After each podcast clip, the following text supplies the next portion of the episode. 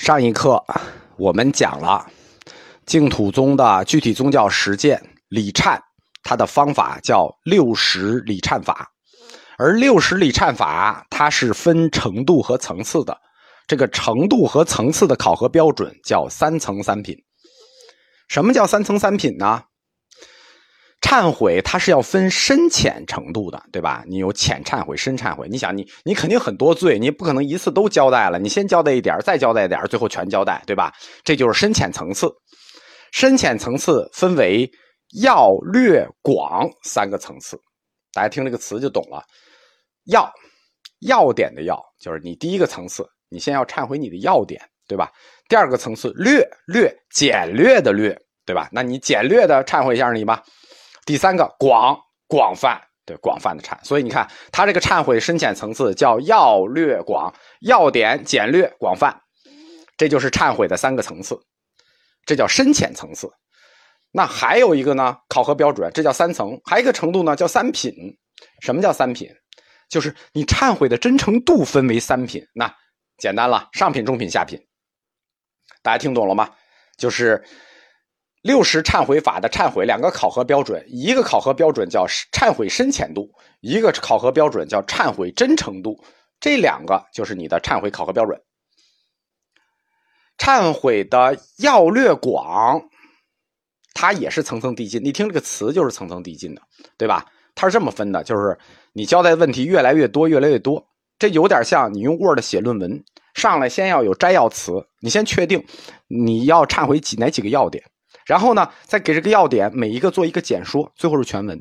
而且这个忏悔啊，它还不是在一个时间段里忏悔，六十忏悔不是在一个时间段里忏悔。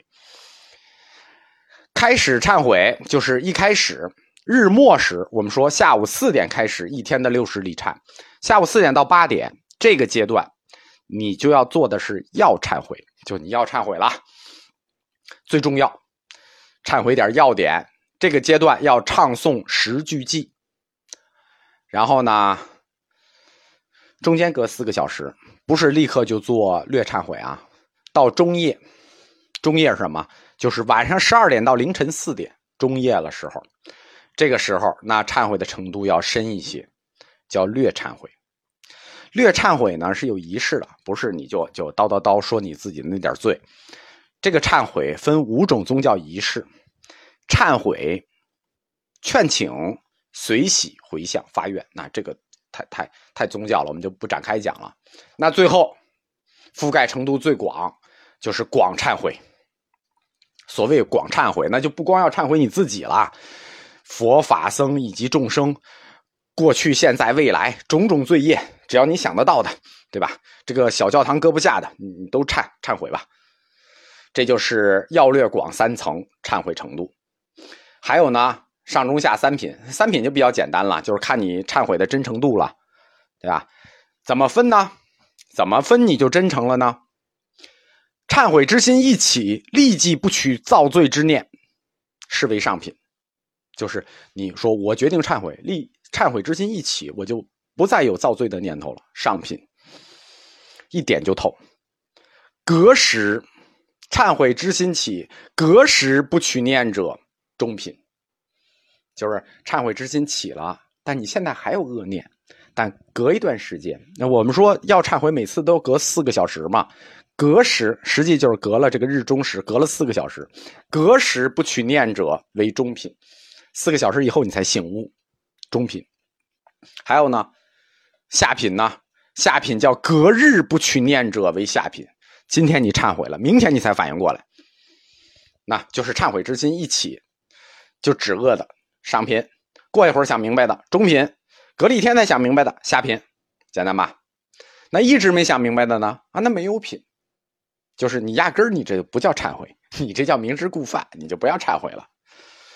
善导大师他在《往生礼赞记》里说：“此等三品虽有差别，但是呢，今生敬法众人，不惜生命，乃至小罪若忏，不问究尽。”所有重障，但能真心彻道者，顿皆灭尽。这话什么意思呢？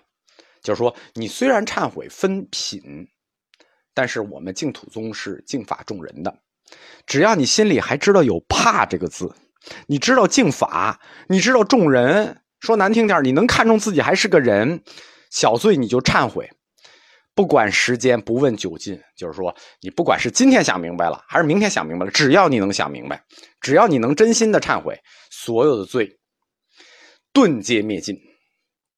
实际上呢，就是我们说什么叫慈悲情怀，鼓励的就是你，只要真心忏悔就好。都不怕时间，只要你能忏悔，就能灭罪，对吧？这叫这叫净土慈悲，不管什么品的悔罪，都给你机会灭罪。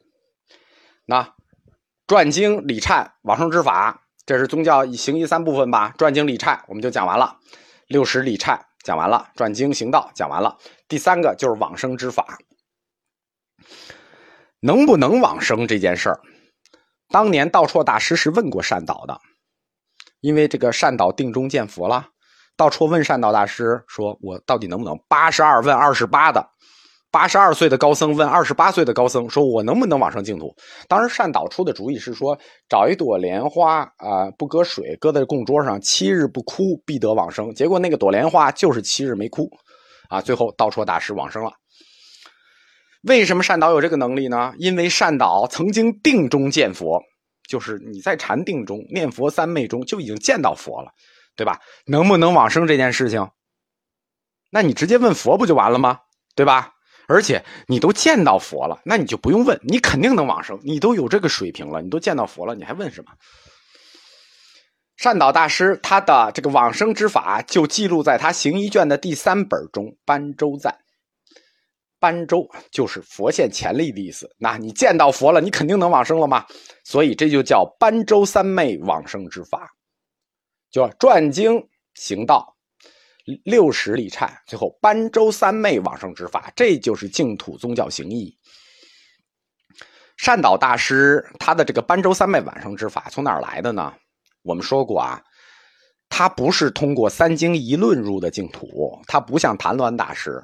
他是通过《法华经》入的净土。我们说过，后世高僧以法华入净土的很多，对吧？净土十三祖，七祖来自于天台。善导大师他的学脉也属于天台宗，所以般舟三昧往生之法，就是净土的往生之法，实际是依据天台宗的常行三昧所起。什么叫常行三昧呢？就是那个绕着佛一直走，一直走，一直走，长长行，一直走，就是常行三昧。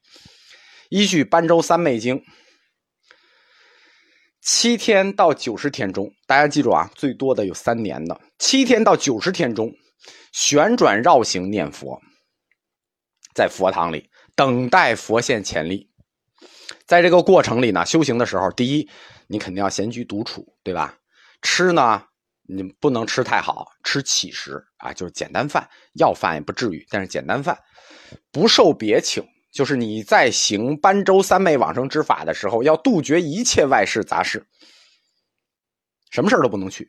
然后严饰道场，就是你这个佛堂要要庄严，严饰各种道场，严饰就是好好装饰一下，提供各种鲜花佳果供佛，同时要清净沐浴，安静其身。在修行的过程里呢，你就绕着阿弥陀佛步行。然后呢，绕着阿弥陀佛步行，口念阿弥陀佛名号，心中想念阿弥陀佛，什么意思？绕着阿弥陀佛走，嘴里念着，心里想着，除了吃饭，不能休息。这叫什么？身体走着，嘴里念着，心里想着，这三点在佛教里，身体身，嘴里念着口，心里想着意。这种修行方法在佛教里叫身口意三业相应。懂了吧？身体绕，嘴里念，心里想，三业相应的这种修持方式，在净土宗叫三业无间，也叫常行道。只要三业无间，根据般舟赞，你就能见佛现前力。没见着怎么办？继续，肯定能见着。我们说最多三年有见到的。这样转经礼忏往生之法。净土善导大师净土学说的第三部分就讲完了。凯定书学说宗教观念，安心起行作业。行于卷学说是宗教观念下指导的仪轨。转经礼忏往生之法，齐了，希望额外我们开始说多出一本来，对吧？行医卷是四本，传经礼忏往生之法这都有了，那还多一本出来，多一本什么呢？多一本出来，最后一本叫观念法门。这本书呢，实际是念佛理论的一个延续。我们说过啊，念佛三种念佛：实相念佛、观想念佛、称名念佛。净土宗一直推的都是称名念佛，但是啊，实相念佛这事不提了。那百万里无一的高手，我们不去见了。但是大部分高僧都愿意修这个观想念佛，并且净土宗三经一论里头这本《观无量寿经》，那就是观想念佛的书嘛。善导抽出来的就是这本经嘛，对吧？净土宗从来没有不承认过观想念佛，只是几位创教宗师说啊。大家真的没有这个资质，不提倡老百姓修，但是不是不能修，而且净土宗也不是不会。观念法门就是观想念佛的法门，观念观念一听就知道，观和念其实它就是两部分，观佛法门和念佛法门。那观佛法门是什么呢？那就是讲如何观想，观想阿弥陀佛的样子、身相，阿弥陀佛的国土庄严。对吧？我们说了一正庄严，我们在开始讲过阿弥陀佛国土一正庄严。念佛法门呢？这个念佛法门就不是我们说的称名念佛了，这个就是宗教色彩很重的一个了，就是入三昧道场的形象、五缘具德，这就不属于我能讲的部分了。大家听一下就过去了。至此，行医卷四本我们就说完了，善导大师我们就介绍完了，彻底介绍完了，可以说。作为净土宗的学说部分，那以后也不多了。净土宗的学说就基本就算打完了。净土宗史的主体部分大块也结束了，就是谭鸾、道绰、善导这三个一谈完，净土宗的大块就结束了。后面的大部分都是净土修持者，最后有点理论贡献的就是永明延寿。净土三流以后就剩永明延寿了。后面净土宗的历史主要就是净土三流和万宗归净。在中国净土宗的发展史上呢，三祖善导，我们说啊，跟他师傅道绰一样，承上启下，可以说是中国佛教和净土宗的里程碑。不光是净土宗里程碑，它也是中国佛教的里程碑。净土三祖善导，或者说按净土十三祖排名，二祖善导，在净土宗的地位，就相当于禅宗的六祖慧能。俩人基本上等同的这个地位，因为他们都是要大规模开始向群众中传教的起点，也是后代分派也从他们开始。善导之后，立刻就分为三流：少康流、慧远流、慈悯流。那禅宗六祖慧能也一样，就他开始就是南宗、北宗禅宗。初祖谭鸾，二祖善导，三祖啊不二祖道绰，三祖善导，他们的历史贡献。或者说，他们对佛教的贡献，用大佛学史观的角度看，就叫做净土中国化。印度的佛教净土学说是起源于南印度的，净土在印净土思想在印度的本土是非常简单的，很简陋的，就没成长起来，萌了个芽，直接就过来了。到了中国，经过三祖的努力。发源于南印度的净土学说，就在中国这块宗教土壤特别贫瘠的土地上长大了。净土教或者说净土宗，为我们后代中国人提供了一个完整的宗教系统。这话什么意思？这是完整的宗教系统，就是我们说的有学说、有决疑、有修持、有理论，啊，有实践。中国很多宗教的，就是有很多啊，我们说是宗教，其实都属于半宗教。净土宗在佛教里是一个完整的宗教系统。佛教里有的宗派，它都是不完整的。如果没有净土宗，它就是不完整的宗教，它甚至不能称之为一个教。净土宗为我们描述了一个终极的人类，就是我们中国人终极的可以期待的美好世界，就是一个美妙安静的西方净土。宗教，它是为了抚平人类的恐惧，解释注定要到来的死亡而创造出来的。你不需要，你可以不相信，你不相信也不证明他没有，最多只能证明他对你没有，对吧？你不相信，只能证明他对你没有。就好像你不需要天堂，天堂也不需要你，净土依然。但是有人需要，有人相信，而且两千年来总是有人相信。这就是为什么信是宗教四框架中神学的基础。所以净土的理论对与不对，没有什么可以争论的，它没有争论的基础。净土信仰从哲学上看，它涉及到对于人类终极关怀的问题。自文明诞生以来，终极关怀这件事情是每一个文明最重要的部分，甚至可以说，没有这个部分就不能称之为文明。死亡是人类无法逃避的一个悲剧。佛教提供了两条道路，一条是打断生死的涅槃，除此之外，他又提供了一套往生安乐的西方净土，两套系统：涅槃系统和净土系统。生命是有种种的不足和痛苦的，但是人类是必须有期望和期待的。其实不光是终极关怀这方面，净土具有很大的价值。即使从现实意义出发，净土教也有其可取之处。